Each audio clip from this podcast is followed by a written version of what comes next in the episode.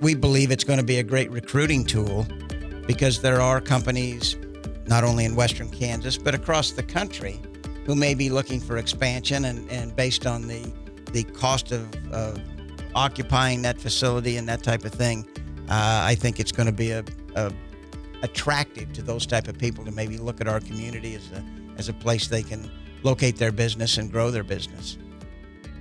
I'm Cristina Janney with the Hays Post and Eagle Radio, and I'm speaking with Doug Williams of Grow Hays about the Microfactory on this episode of the Post podcast. We get asked all the time is what the heck is a microfactory?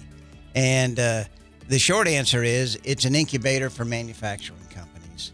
If you look at Ellis County, we're primarily a white collar workforce in Ellis County. The, the largest employer is Hays Medical Center. The next largest is Fort Hays State University, USD 489 after that. And uh, while we have some manufacturing, we don't have a lot of manufacturing, and that's an area that we would like to have more of. And so the microfactory was born as a concept to be an incubator where small manufacturers could either, uh, if they're existing, they could go in there, and if they're brand new, they could they could have space that's that's manufacturing appropriate. So many times uh, when when somebody has a startup and they're looking for space, they have to just deal with what they can find, and it probably doesn't suit their needs very well if they're manufacturing. But the uh, the microfactory has been constructed with with manufacturing in mind: tall ceilings, excessive doors that allow accessibility of products in and out of the building, uh, those type of things. So uh, all and and because of the nature of the way it was paid for uh, at, a, at a lease rate that would be well below what they would have to pay for market rent or to build something themselves. So, how was that constructed? How was it paid for? Well, uh, David Klingen came on as our director of recruitment and retainment. And one of the first things he did uh, was work on a base grant to the state of Kansas.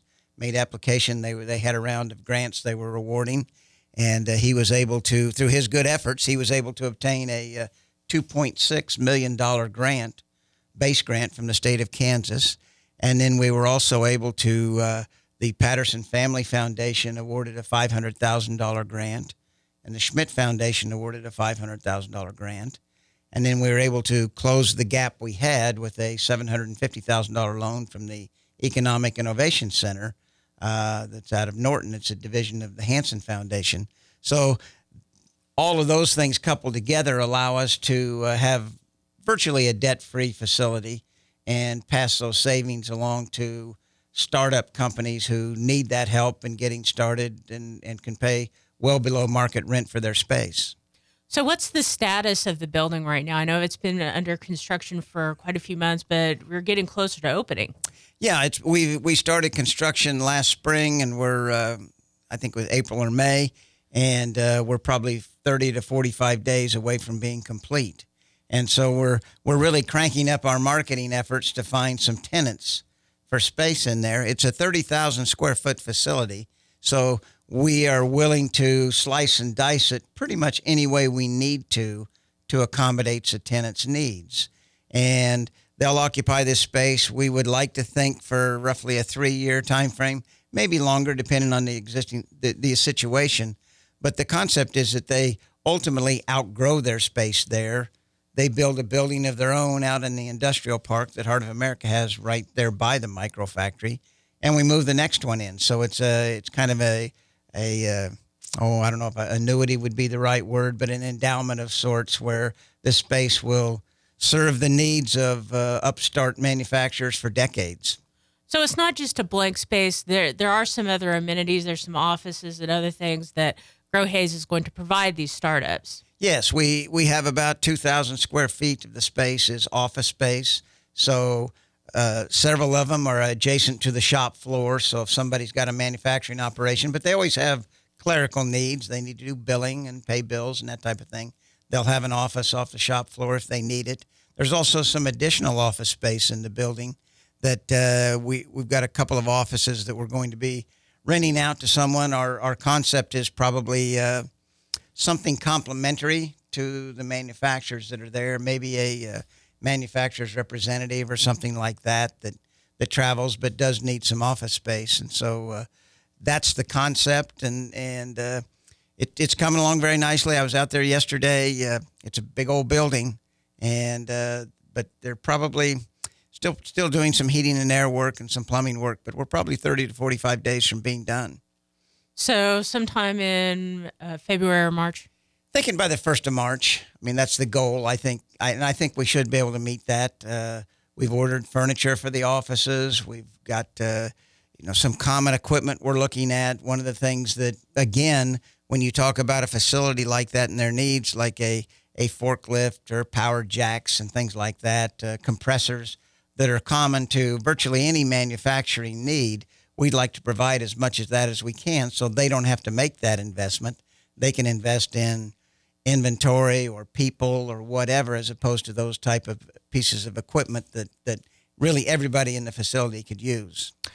Oh, if someone is interested in renting some of this space, what do they do? How do they uh, get that lease taken care of? Well, they need to they need to call Grow Hays and uh, talk to us about what their needs would be. Uh, you know, as I said, we we envision that this thing is going to have anywhere from three to five occupants, taking up various levels of square footage. As it sits right now, it's pretty much just wide open, and uh, that may there may be the need to separate some areas as depending on a particular manufacturer's needs and also the, the product that they build.